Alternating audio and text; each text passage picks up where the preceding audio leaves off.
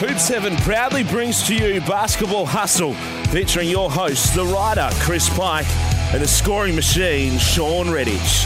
Now it's time for another episode of Hoops Heaven's Basketball Hustle.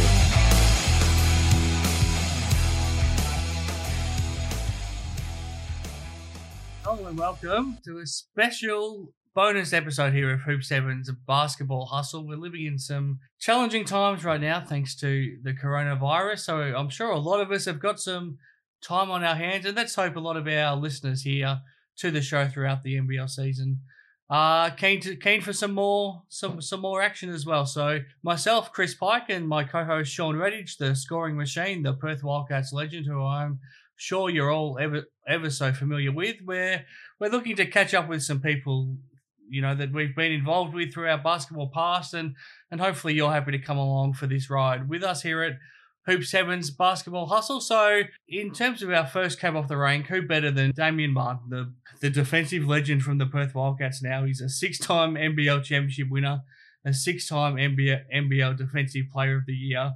He He's a, a remarkable story, and, and to be honest, it was time for me to take a back seat and let two of the all time Perth Wildcats greats catch up. And I hope you all all enjoy listening to Shawn and Damo have have a chat over the next next half an hour or so because I mean between them they've won 10 NBL championships, they've played 733 NBL games, they've both represented Australia at the Olympic Games. They are two of the all-time greats of not only the Wildcats but the NBL. So let me take a back seat and let you have a listen to Shawn Redhage and Damian Martin here on Hoop Sevens Basketball Hustle. All right, well, I'm here with Damian Martin, six-time NBL champion. How's South self-isolation going for you?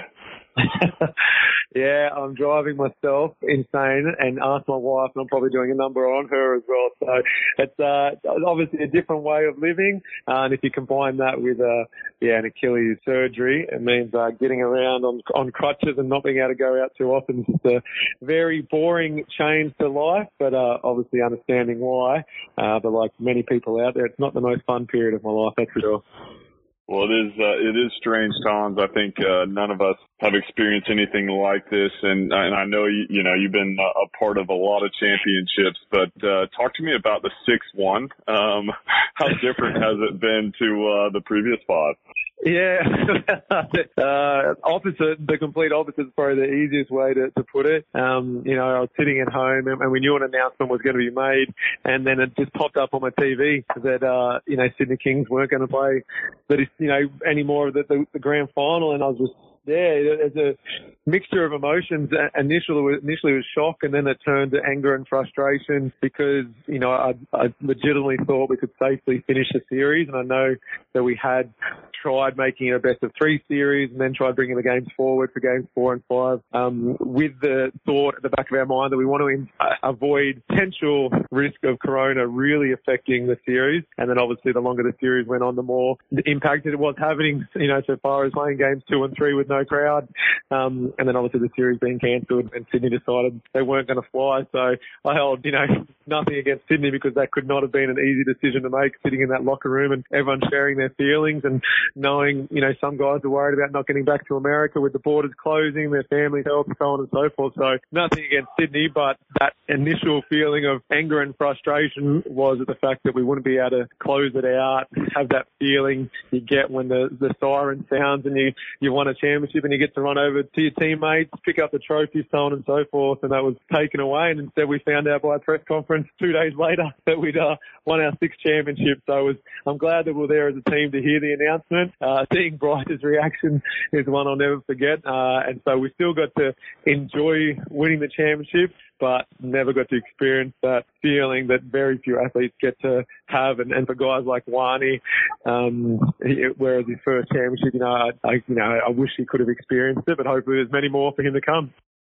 Now I know you'll take any championship you can get, but do you kind of feel like you're a little bit cheated out of this one? I mean, obviously there's there's not a whole lot to fault there, but just do you feel like you know you've gone through six months of training, you've got the, the, the grind, and then it's like you know there's a press conference, you guys are up in this room that you guys are in on a daily basis, and oh, you guys won the championship. Does it feel like a little bit of being cheated out of it? Uh, not necessarily cheated out of it because the world we live in today is a different one to what we're living in, you know, a month ago. Uh, and so that the whole change to the normality of day to day living, you know, probably began to change with the how Corona was impacting the Australia and, and uh, for us, you know, the NBL. So it's kind of the start of me really noticing the big changes. And obviously it feels like the NBL championship, you know, it was probably only a month ago, but it feels like a lifetime ago that we were announced as winners because so much has happened uh, on a day to day basis. So it was uh, one of those feelings that I can't believe this is happening.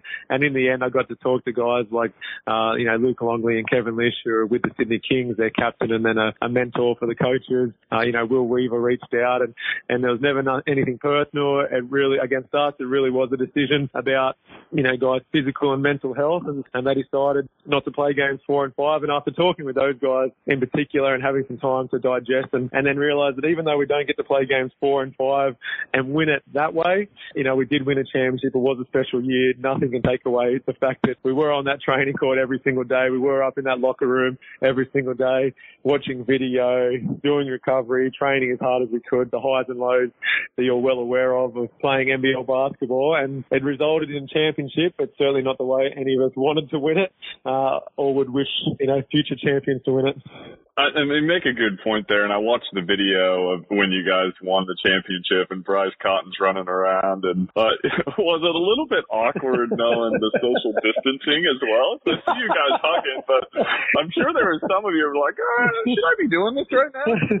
so, so back then, like, and again, we're only going back a few weeks. It was, uh, it was one of those things you joke, like, laughed about almost with the social distancing. Uh, but my thing I was conscious of was that there was media in the room and we're getting filmed, and I was like, "Oh, there's no real." you know, at the time it felt like there was no real winner. Uh, so I'm not going to get too carried away and I'll, I'll, celebrate behind closed doors, not in front of the cameras. Whereas Bryce took the opposite approach. He's like, we've won a championship. And so when that got announced, like, uh, inside, I was like, this is amazing. But then I look up and Bryce is in my face and then he went and shook hands with everyone, just ignored the 1.5 meter rule. And then when I heard that he got named grand final MVP, that's probably what made me even happier because the form he was in, uh, the workload he undertook all season really was the deserving icing on the cake of what's been one of the most impressive individual seasons that I can remember from any player in the NBL. So I was over the moon when I did hear they went that one further and announced him as grand final MVP. And then obviously we got to go away and celebrate as a team and, and it was fantastic. We got together the day before as a team and, you know, we're going through the whole season. And then that day where we got announced as the champions, about two hours later, I was actually back at the real estate office writing up an advertisement for a property we're about to list. But then we got together the next day and celebrated the championship itself, and it was a, it was a fantastic day. Wow, the t- times are changing. You show our age now, Damo. You're you're writing up real estate contracts uh, a few so hours sad. after finding out you won a championship.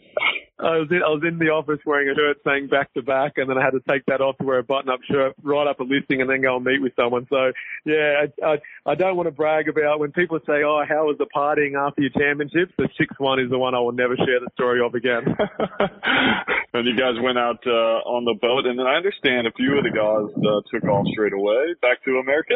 Yeah, so uh, Scott, now our assistant coach, he actually took off uh, on the Wednesday, and then on the Friday we got together on the boat, and it was an incredible day. So a whole lot of fun. And then at 6 a.m. the next morning, I believe Terrico took off to the States, and then yeah, anyone else that was trying to get interstate or abroad took off within the next 24 hours. So Taylor Britt flew out at 6 p.m. for Saturday evening, so on and so forth. So it was yeah, a whirlwind, uh, you know, few days since you know Sydney deciding not to play. Then it felt like the longest two days of my life, waiting for an announcement to be made, and then before you know, we're celebrating on the boat and and saying our farewells at the end of the day. Yeah, it was a the thing that it just happened so quickly. I know that you know Friday morning you guys shoot around game two. Um, I was messaging a few people because I was supposed to be working the game that night as well, and um, everyone's saying no, it's it's it's on. You know, the, the NBA had just canceled or postponed their season, um, and then what was it? Three o'clock. There was now there was going to be no crowd, and uh, it was just a a weird scenario and and a lot happening. It just felt like the world changed so quickly, um, and then in the midst of you guys are trying to trying to win a championship is uh, was you know just must have been such a almost a surreal experience. It was. I mean, to be honest, I, I'm quite a selfish person come finals time in, in the way I live. And so I kind of block out the rest of the world and just live in my own bubble that focuses in on, you know, game one. And then after that, it's game two, so on and so forth. So, you know, I was aware of what was going on in the news, but I was so living in my own bubble that you know, I couldn't believe the extent of it that when on game day for game two it was, when the, it was announced the crowd wasn't going to be allowed in, we'd been told after shoot around the crowd would be there. And the next thing my phone started blowing up with missed calls, text messages, so on and so forth about not being allowed in. I was like, wow, I can't believe this has happened. Get there and there's no one there. And the adjustment was huge, uh, you know, between there being no crowd at all and then the adjustment of the you know, Sydney changed into a triangle and two, which I haven't seen in a long time. Finally made those adjustments to both of those two things. Go to Sydney, have a good win, and we were confident getting on the plane that we'll see out games four and five, and and then obviously, you know, a few days later, it wasn't to be. But yeah, when you're in that world where it seems like basketball is the most important thing there is, then all of a sudden you're brought back to reality when you realise it's only a small part of who you are and an even smaller part of what's important important in regard to, you know, people's health and we got brought back to reality quite quickly and had to make adjustments ourselves and, and start focusing on things that were important like our family and friends. And as we're in isolation, I think we're starting to appreciate just how important those things are and the things we took for granted uh, are just that. And I think we'll have a greater appreciation for them once we're back out there. I've always appreciated basketball, but, you know, I wake up every day and a different teammate is telling me how much they're missing it. And, uh, I, even though I wake up every day in pain and, and could barely walk or run by the end of it with the Achilles, uh, I give me anything to go for a run right now, and I'll take it to shoot a hoop. Yeah, it is something uh, when when you when you don't have it, you uh, you miss it a, a lot more, and I think especially when you're just, you know, and it's it's a thing where you've just gone through a whole season, but now you're just uh, such an isolation and don't get to have that chance to, you know, to catch up with the guys and, and on the court and work out. It, I'm sure it's a it's it's a hard adjustment on the body. Um, you mentioned about the Sydney Kings and you know their decision to not come back and play game four um and then that that waiting period to find out were you worried that they weren't going to award you guys the championship this year over that little two two day uh waiting period that the NBL was figuring things out yeah, I remember just sitting in front of the news immediately after Sydney had said they weren't going to travel over for game four. And I think Matty Russell was the first person on Fox Sports who he was asked his opinion and he said, oh, it should go to Sydney because they're the minor premiers. Um, and straight away I was like, oh wow, I did not even realize that was an option. I, you know, in my head I was either going to be we won, we both won or no one won. But he was like, no, Sydney should be the outright winners. And, and I was like, this could really happen where, you know, like you mentioned earlier, it would have been that empty feeling of, well, what was the last six months for? It was going to be taken. Like the thing about sport, or the worst thing about being a coach is there's so much out of control. The beautiful thing about being a player is you can control quite a bit, whereas this was one of those circumstances where even as a player, it was completely out of our control and that generated a whole lot of numbness, frustration, anger, anxiety, and the next two days, yeah, like I said earlier, um, waiting between Sydney's announcement to the NBL's announcement, there's probably never been two slower days in all my life. Yeah, it was, I mean, looking at it and maybe, you know, living out west and, and playing for the Wildcats, you might call, say that I'm biased in it, but I don't, I just couldn't see any other decision than, you know, you guys have played three games. Maybe if the series was 1-1 or, um, you guys were tied, but I feel like, especially the NBL used to play only a three game grand final series. So, um, I thought that that was going to be the decision, but I'd imagine it was, it was hard just not that unknown, not knowing exactly what was going to be the decision that was going to be made. Yeah, we got together, so all of us were in our own homes when we saw the announcement by the Kings and then how it's going to be up to two days before we'll have an announcement from the NBL. And we just got to started texting in our group chat and then someone just, Nick Cater said, feel free to come on around if anyone wants to. And before you knew it, every single player was over there and what started as a very quiet, solemn environment, uh, just kind of going through our own thoughts about what had just unfolded. Then we realised, no, this is it. We're not, playing anymore. Uh, let's, you know, talk about the season we've had and regardless what happens in two days time, know that, you know, no two seasons have the same uh, teammates. So let's enjoy this for what's happened and, and we'll deal with the outcome uh, in two days. So enjoyed the afternoon, had plenty of laughs, but the next day, I think everyone was back in their own house, laying there going, could this be any slower? Please give us something. And, uh, yeah, we didn't hear anything until literally saw the, the live reactions, uh, unfold in front of the TV once, uh, Larry Kestelman got up there and we all tuned in. Well, that's interesting because I kind of would have felt like so you guys had no clue that, that you were going to be announced, or was there you know some rumblings that you were definitely going to get named the championship, or were you sitting there waiting, just just not knowing which way it was going to go? No, I had I didn't know which way it was going to go. I just got off the phone to Luke Longley and Kevin Lisch, so how I was feeling that morning uh, was different to how I was feeling after speaking with those guys. And so when I sat there, I was like, okay, what's going to happen? And there was almost almost a calmness uh, that started, and then obviously when they're about to announce it, the butterflies went went into overdrive. Uh, but I was kind of content with whatever decisions they were going to make after having my discussions with those other guys.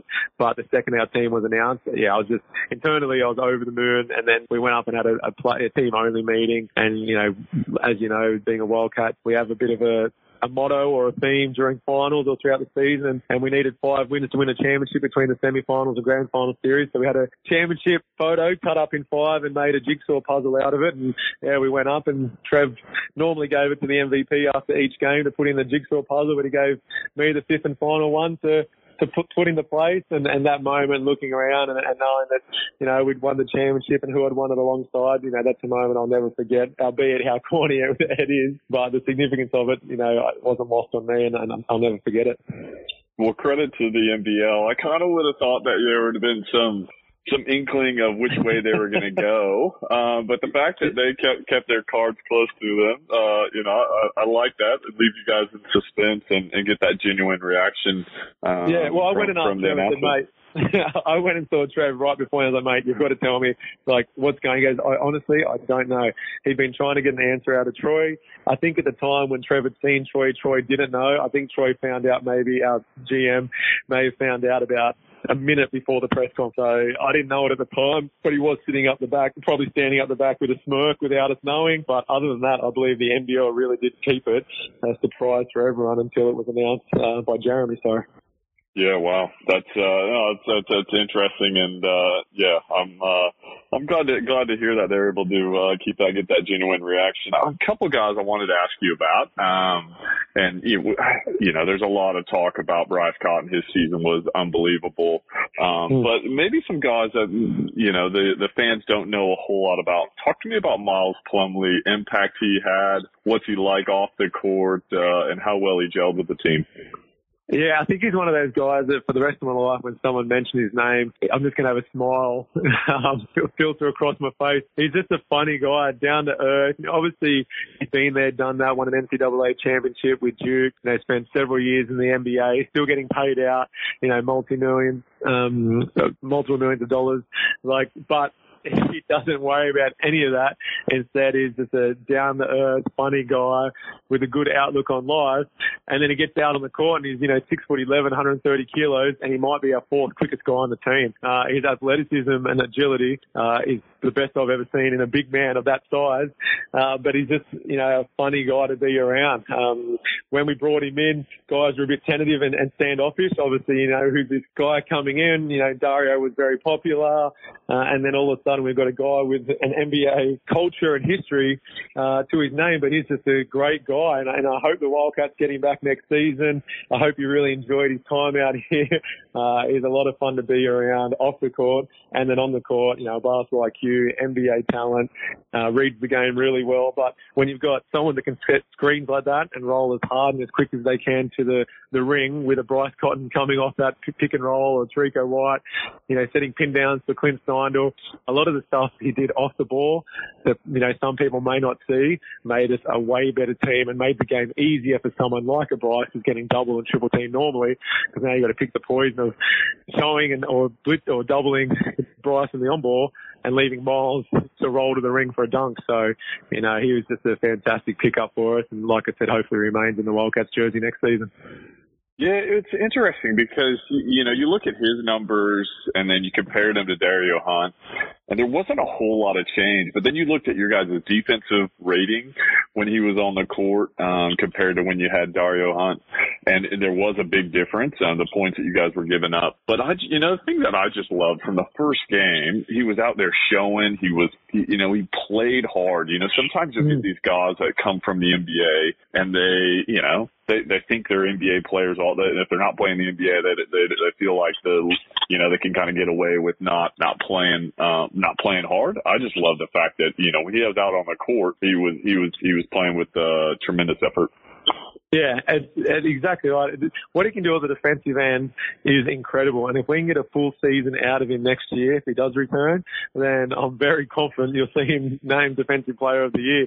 He makes all those guys, you know, there's no secret that the import guards are probably the, the best that's ever been. And the guys that have floaters or can get to the ring for layups, all of a sudden you've got a guy who's contesting at the top of the square of the backboard on every single shot from a starting jump. Uh, he gets out in hard shows and can slide his feet so you can switch him onto a guard if it's late shot clock. Uh, you know, his wingspan's well above seven foot, so he keeps his hands up and gets deflection. So all those little things you want to teach juniors of how to play defense, which can make you an average defender or a great defender just purely through hustle and willingness to do it every single possession. He does it every single possession. And then you include the fact that he reads the game well. He knows the spots to be in. It, it takes him to another level again. So yeah, defensively, it doesn't, I haven't, I've never seen the, uh, the charts, but it doesn't surprise me that with Miles on the court, we're a better team for it. And it, my understanding, he's got an Australian girlfriend, so there's probably a decent chance that he uh, could could come back to to the Wildcats next year. Yeah, he was planning on coming to Australia, um, regardless once he got fired from his job in China.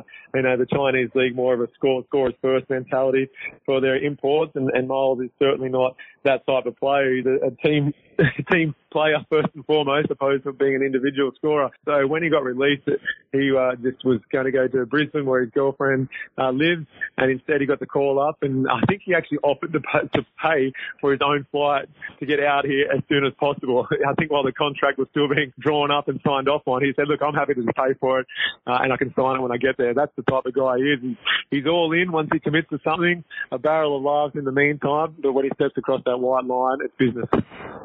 Yeah, no, it's good. It's good to hear, and uh, you know, I enjoyed uh, watching him play and just uh, you know, just impact. Uh, you know, six foot eleven guys. It just seemed like that was what you guys were missing, um, especially to come up against guys like Andrew Bogut, Cam Oliver, um, mm. Shawn Long. Those guys were kind of giving you guys some trouble earlier in the year. So it was, um, you know, I think it was the right move, and you're probably pretty lucky he became available right at that time because you only had, I think he did he play just the seven games to get qualified. I think at that. At yeah, they had to get him in. He had to play that first weekend that he'd arrived. Um, so it's similar to, you know, when we signed Bryce, Bryce had to play all the last six games or whatever it may have been to qualify. Same with Miles. And yeah, you, you rattle off some of those bigs. You know, they're very, very talented big men. Uh, you know, Cam Oliver was incredible in the semi-final series against us. Um, but, you know, we, we just knew that we stuck to our game plan.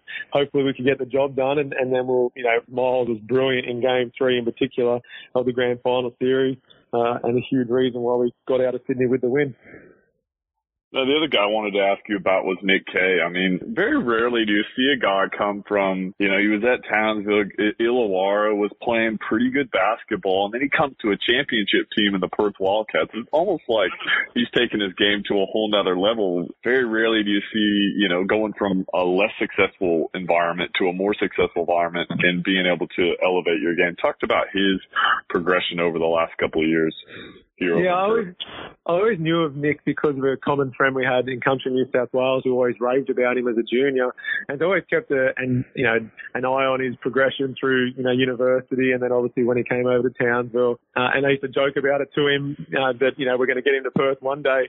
And I always respected who he was as a player, but the, the thing that really sold me on trying to really get him across to Perth was when we were in a Boomers camp together and his basketball IQ. Uh, you know, we're at the Com Games prepping for that, and every single defensive assignment, he made sure he was doing the right thing. And it was incredible. It didn't matter if it was, you know, the first possession of the game or eight minutes into it and fatigue had set in, he was still doing the same thing. And last possession of the game, we could have been up 30 and he was still doing the right thing. Uh, so his basketball IQ was the first thing that stood out to me. And then after that training session, he stuck around and he's his harshest critic. You know, he had a great training session, was shooting the ball well, started doing some individual skill development after training, and he was, you know, really getting on himself about missed shots, his follow through, whatever it may have been. And he did that every single day of the camp played really well, and I'm like, this is a guy that's going to continue to get better because of his drive, because of his skill set already, but more more importantly because of his determination to continue getting better. You know, you're you're funnily enough, you're the person I use in all my speaking engagements when I give an example of someone who's elite. Uh, you know, when I compare professional versus elite, professional means you simply get paid to do it. Elite means you do every single one of those cliche one percenters to get the utmost out of your ability. Uh, and he's in that same mold as you, so he's going to continue to get better, even though he's just been named an NBL All-Star first team. Uh, I, I, I dare say he would have been announced in the Olympic team had the Olympic thing going ahead this year, and I really hope he's deserving of a call into the Olympic team next year when it goes ahead in Japan. But he will continue to get better regardless of which program or which league he's playing in. Well, I think you know people talk about the best two-way players in the uh, in the NBL, and I think you got to throw him in that category now. I mean, in that final series, he you, you almost had to treat him like Bryce Cotton out on the three-point line. I know Sydney's game plan was to to you know make someone other than Bryce beat you, but I mean after he'd hit his seventh three, you thought they were going to close out on him. It was um, it, it just you know, and he came he came out west. He he wasn't really known as a three-point shooter. He he could hit it but you know, it was probably one of the the poor areas of his game. But it's now it's become a strength, and I think you know you can see that correlation with how hard he works and and the improvement he's made.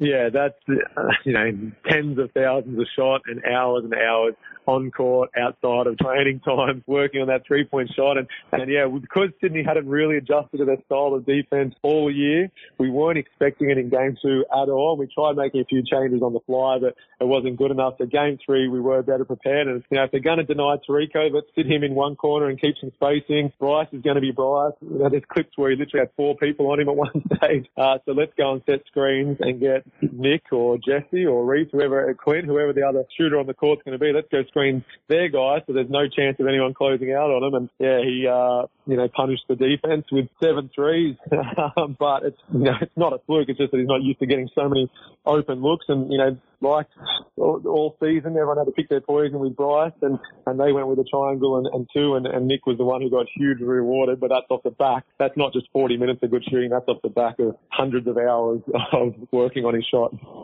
Yeah, well, and I thought Nick Kay was a, a chance. I, I don't think anyone is going to beat Bryce Cotton for for grand final MVP, but I thought Nick Kay was definitely a, a chance right up there with the with the way he played, and you know comes out over here and two championships in, in two years. So I think uh, I think he's he's made a right decision, and I think the Wildcats have made a good decision there as well. I think you know I, I guess the other thing I wanted to ask you about today is I want to take. I know you got a busy busy time frame. Got to get back to Maggie and Bonnie. I'm sure there's uh, some, some board games or lots of arts and crafts going on at the house. I didn't realize how useless I am at pretty much everything except maybe playing a little bit of defense. So yeah, the, the artwork around the house. I don't think I've got myself any uh, baby Picasso's or anything or Michelangelo's coming up because their teacher me is horrible. oh, that's uh, yeah, that, that sounds sounds about right. I think you might want to leave that one to, to Brit um, in the art and craft, uh, and you can teach them how to play defense. The, um, well, sorry, keep going. No, go ahead. I was going to say I'm right now getting around on, on crutches in a scooter, so we actually did play basketball the other day. And normally I pretend to let Maggie burn me and go in for a layup. She legitimately gets past me easily. Like unless I'm going to take her out with the scooter or the crutches, uh, yeah, I can't even get in the stance these days. So not a whole lot of positives going on in the Martin household. well, you talk about you just had, I know you had surgery on the uh, Achilles, and and mm. how are you feeling? What what's your gut saying about playing? Um, you know, is there any type of time frame on making that decision for you at the moment? Yeah, I've kind of known, to be honest, since the early rounds, the severity of the Achilles tear. Um, you know, I met with two surgeons, our team doctor, during the year, and and everyone was saying it, it requires surgery. It's not going to heal from a moon boot, and had to weigh up some, make some decisions back then. You know, obviously, if I was younger the club would have taken that decision out of my hands because they would have, you know, insisted on surgery straight away with the idea of the future of getting you back for future seasons. At my age, if I had surgery at the start of the season or you know, a few games into the season, it would have meant I'll miss all the regular season uh, and not sure what would have happened in my future. So even though it meant living in pain and playing in a way that meant my head was saying one thing and my body wasn't capable of doing another, and the frustrations that come with that, it, it was still very much worth putting myself in that position to try and win a championship. You know, now that I've had the surgery, it's never fun you know, realizing you're at an age where, um, you know, this type of surgery might keep me out for nine to 12 months and I'm already 35. So while there's so much going on in the world and so much unknown with next season's NBL and time frames, I guess I have the luxury of not having to make a decision. I'm just kind of, you know, taking care of my wife and kids at the moment and, and letting some things unfold behind the scenes. But yeah, I love the game and I've always said I'll continue playing so much as I, I, I love it uh, and I can do my role out on the court. You know, my love for the game, my teammates arm of the club, that hasn't changed at all. But it is whether or not I can come back from this and yeah, play my role that's required to wear a Wildcat jersey. And right now it looks like a, a, a big no, but until I'm forced to make that decision or feel comfortable getting up and, and finalising it, then I'm happy just to live day to day with things that are much bigger and much more important going on. And, and then when a bit of normality comes back to it, then um, yeah, I'll have to face the music, I guess you might say, uh, and make a decision. Now, it was so. Was the injury? Did it happen during the season? Yeah, or, yeah no, it happened yeah. about three or four games into the into the season. So yeah, it hasn't been fun to play with and and trying to hide it. And then uh, against Sydney, where it got to a level where I couldn't really move at all, had another MRI, and it showed that between first MRI and second MRI that there was you know some changes, not so much to the tear, but to other things going on. So it was, they called it then and there that I've got to go into a moon boot to at least repair the other damage I'd done. Took some time off, came back, and yeah, unfortunately the third MRI I had at the end of the season still showed the optimist in me was hoping it was going to show there'd been some improvement on the tear and maybe it wouldn't require surgery, but yeah, unfortunately it was still the same. Some other problems going on inside the Achilles, and uh, yeah, went under the knife a few days after seeing my third surgeon for my fourth opinion. so, uh, oh wow! Um, yeah. So you've been, been seen all the Achilles experts in uh, in Perth. I was just looking for one crazy enough to say, no, you're good to go, you can play on. But as one surgeon literally said, it's your uh, career-ending injury. So uh, I, you know, had some emotional moments. I don't mind admitting behind closed doors, uh, especially in those words, you know, lingered with me for quite some time or for the rest of the season. And then I kind of knew what the inevitable would be, but I wanted to enjoy each and every moment, whether it was standing on the sideline watching the guys train from a Monday to Thursday or enjoying suiting up my shoes, putting the jersey on and getting out there on game night and finally playing, uh, and just enjoying the highs and lows of, you know, game day.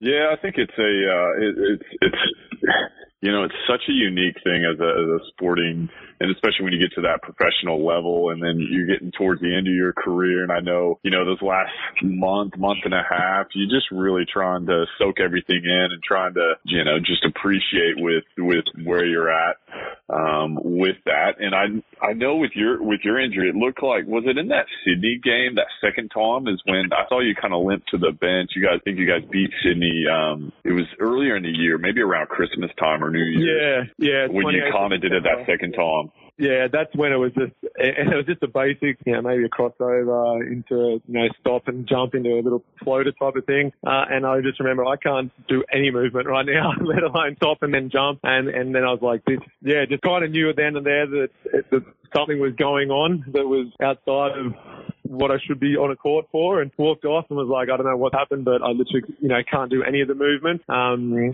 and then, yeah, had the, had the second scan and that's where there was a few more things going on that were new that had shown up since the first MRI. But it, those types of things that had shown up were more painful and uh, things that would go away by being in a moon boot four to six weeks. Um, but unfortunately, all along was that tear and how do I deal with it? Uh, you know, what I've got to do at the end of the season so that it will actually repair. And, uh, yeah, Sydney was the game where I finally had to take time off and completely change weight programs, training programs. And it was funny, the media would come in and I always felt so bad. I'd just be standing on the sideline watching my teammates and uh, didn't really get to train for the last three or four weeks of the season. Well, I think it's a credit to you and, and just, I mean, you know, being your teammate for, for such a long time and seeing you be able to battle through injuries, but, you know, still have an impact on the game. You know, most, most players with an injury like that, you know, even if they got out on the court, you know, there's just the effort that you still played with in that, uh, grand final series. Even obviously weren't a 100%. I think uh, I think any basketball fan out there can appreciate what you you've been able to uh, be able to do and what what you've been able to play through that jaw injury that you had up in Townsville, some of the you know the Achilles. It's just uh, it's incredible that you're the impact you're able to have when uh, when you're not 100%. So I think that's uh, you know credit credit to you and and and what you've been able to uh, overcome in your career. I mean the list of injuries. I, I think the Wikipedia page is going to be about three four pages long with the with the injuries that you've had to overcome. Yeah, no, it's someone asked me about them, and I was routed off the ones I could think of off the top of my head, and I was like, yeah, this is a little depressing, actually. Next question. So, uh, uh, look, sport and injury go hand in hand, and I've played the game long enough, which means I was going to have some injuries. But yeah, this one, my first ever serious injury was actually rupturing, complete rupture of my Achilles tendon. So if this is the way I go out, then yeah, the Achilles tendon started and finished my uh, professional playing career. So, uh, you know, I've had as many injuries as anything else in my, my days. It's just this one's hopefully the final time I'm in a moon boot. I saw Brits post that uh, when you got when you got married, you were in a moon boot. Uh, when you when we yeah, when we met, I was in a moon boot. When we got married, I was in a moon boot on my wedding day. I took the arm sling off because I just had shoulder surgery, uh, so I was in a moon boot on my wedding day. And then yeah, fifth wedding anniversary, I was in a moon boot. So the poor girl. The uh, the older we get, the more moon boots I've had, and uh, hopefully she can help me through this one, and, and maybe I'll quieten things down and try and avoid injuring myself. Well, uh, you've probably got a uh, closet full of moon boots there. Hopefully, uh, you know, you should get different colors, not just the black ones. Maybe you should get a a, a red one or I'm thinking about writing Peak or Nike or Adidas on and trying to get some sponsorship out of it. I'll see what I can do. See if Dellavedova uh, can hook me up. But uh, yeah, no, it's, uh, I definitely do have quite a few floating around the house. So any listeners out there, if you ever need a moon boot, just reach out. It's yours. Well, that last question for you. You know, what's, you know, obviously as a, as a professional athlete, you've got to think about what's next. Um, and I know you've been thinking about that over the years and, and, you know, we hope to see you back out on the court, but, you know, if, what's, what's your kind of been plan? You know, are you going to go into coaching? I know you've been doing some real estate. Is, is it, you know, to go into that more full time? What's, um, what are you thinking post career? Yeah, about two and a half years ago, I wanted to make sure that I was starting to plan for this for the moment where I had to retire. And so I have a few passions outside of basketball, you know, property and people, you know, meant I could do a real estate course. And with the hours that are allocated to the Wildcats, most people don't want to talk about their property, whether it's selling or buying until after work hours anyway when they're home. And so I was like, oh, I can learn as much as I can from an educational standpoint during the hours of say 2 p.m. when I'm finished with the Wildcats and 5 or 6 p.m. when I'm heading into people's houses to talk about their home. Uh, while I'm still playing. So I didn't want to retire and then, you know, say the following Monday start from scratch a new career. Instead, I've been lucky enough to have teamed up with a guy who is really good at real estate. I've thoroughly enjoyed, you know, 18 months in it now as, as a sales rep. And so if I go into that, you know, life post basketball, at least I've, you know, got some hours under my belt and, and have a, a basic idea of what I'm talking about, but I've still teamed up with the guy that runs our agency and I continue to learn from him. But, you know, there's a foundation I'm with that uses basketball in an approach to work with Indigenous communities in Western Australia and I genuinely enjoy that, uh, getting up and into the Pilbara and, and different areas around Perth metropolitan area. So basketball is always going to be a part of who I am. I don't think I'll go into something like being a head coach. There's just too much out of your control and, and too much to put your family through. You win, they credit the players. They lose, they blame the coach. And before you know it, you're looking for a new job. So while my kids are still young, even though I love the game and will coach in some capacity, I, I think I'll avoid trying to be a, a, coach in the NBL in the short term. Uh, but yeah, who knows? It's, it's one of those things that's exciting. It's scary. Uh, in particular, when I thought I had things lined up and now we've got coronavirus. And if I do have to retire with this Achilles, I mean, I'll be trying to get, you know, work in real estate when no home opens are allowed. Uh, no one's listening to buy or sell potentially if this goes on for too much longer. So there probably isn't a worse time to be retiring purely from a financial perspective. Uh, but it's, it's, a challenge and, and like trying to win a, a, championship year in, year out, it's a challenge that I'm going to have to work hard at and hopefully, you know, I can do something that not only do I enjoy, but it puts bread on the table for my wife and kids. So yeah, it's, it's a scary thought of what could happen in the next two or three months. But fortunately, I've, I've been enjoying the real estate. I've got a great team that I work alongside, and hopefully we all come out at the other end and a bit of normality resumes. Yeah, I'm sure you were looking forward to the off season where you could kind of spend a little bit more time in the real estate, and then obviously the coronavirus thing hits and, and shuts that down quite a bit. I'm sure that the level. Has there been any interesting moments? I'm sure you know if I'm walking through, the last person I expect to see is Damian Martin trying to sell, sell me a house. Has there been some interesting moments at some open houses? It's actually been really nice because Jonathan, you know, our licensed the guy that runs our agency, uh, Jonathan and I go to all home opens together. So I'll be at the front taking people's names and numbers as they enter. And we end up spending the first five minutes at home open just talking about the Wildcats. And, and it, was, it was pretty good being at a home open the day after a, a win. But if I was ever at one after a loss, usually that five minutes, five minutes was spent talking about what we could have done better, who played poorly, you know, why don't I shoot the ball, why don't I not pass it to Bryce, you know, just the usual stuff. but yeah, it, it, was funny the encounters we had. Uh, and, and I actually got to sell a house because they had it, had it listed with another agent. They didn't sell it. And they asked me to come around and I got a three story home and on the bottom floor there's an indoor basketball court and I'm like, oh, this is amazing. And they're like, yeah, we're Wildcats members. I was like, this is making sense now. like, who would give me this house to sell? But yeah, I was very jealous when we actually had to hand over the sold sticker and it wasn't for us to move into it because it was beautiful. I do. I remember seeing that uh the photos of that house, and yeah, I think all the basketballers were pretty jealous of that one to have a have a home gym, especially these days where all the gyms are closed and you can't get out on a basketball court. So um, yeah, it's it's not a bad house to be stuck in isolation, that's for sure. well, Damian Martin, thanks for your time today. It's always a, a pleasure to catch up, and um, uh, you know, congratulations on on your sixth title.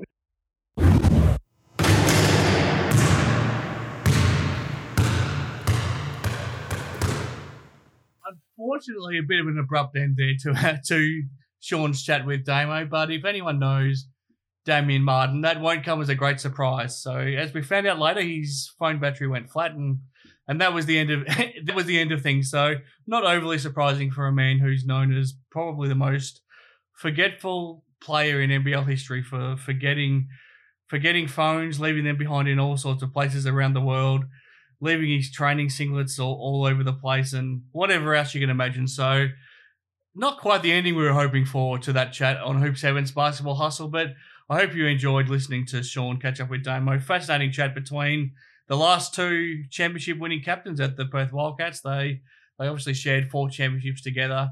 They played probably around 250 games together. So great to great to hear them catch up. I hope you all enjoyed it. And here during this coronavirus outbreak, we'll we'll endeavour to bring you more of these sort of interviews as well. And and next up, I'm hoping to catch up with Galen Young. Ten years ago, he helped the Perth Wildcats win a championship in the NBL.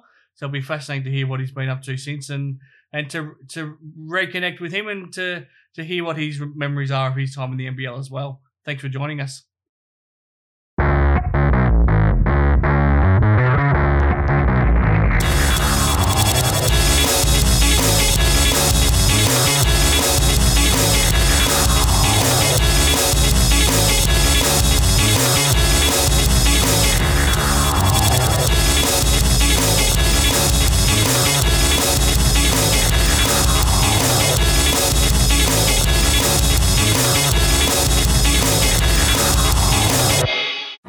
Have a great time.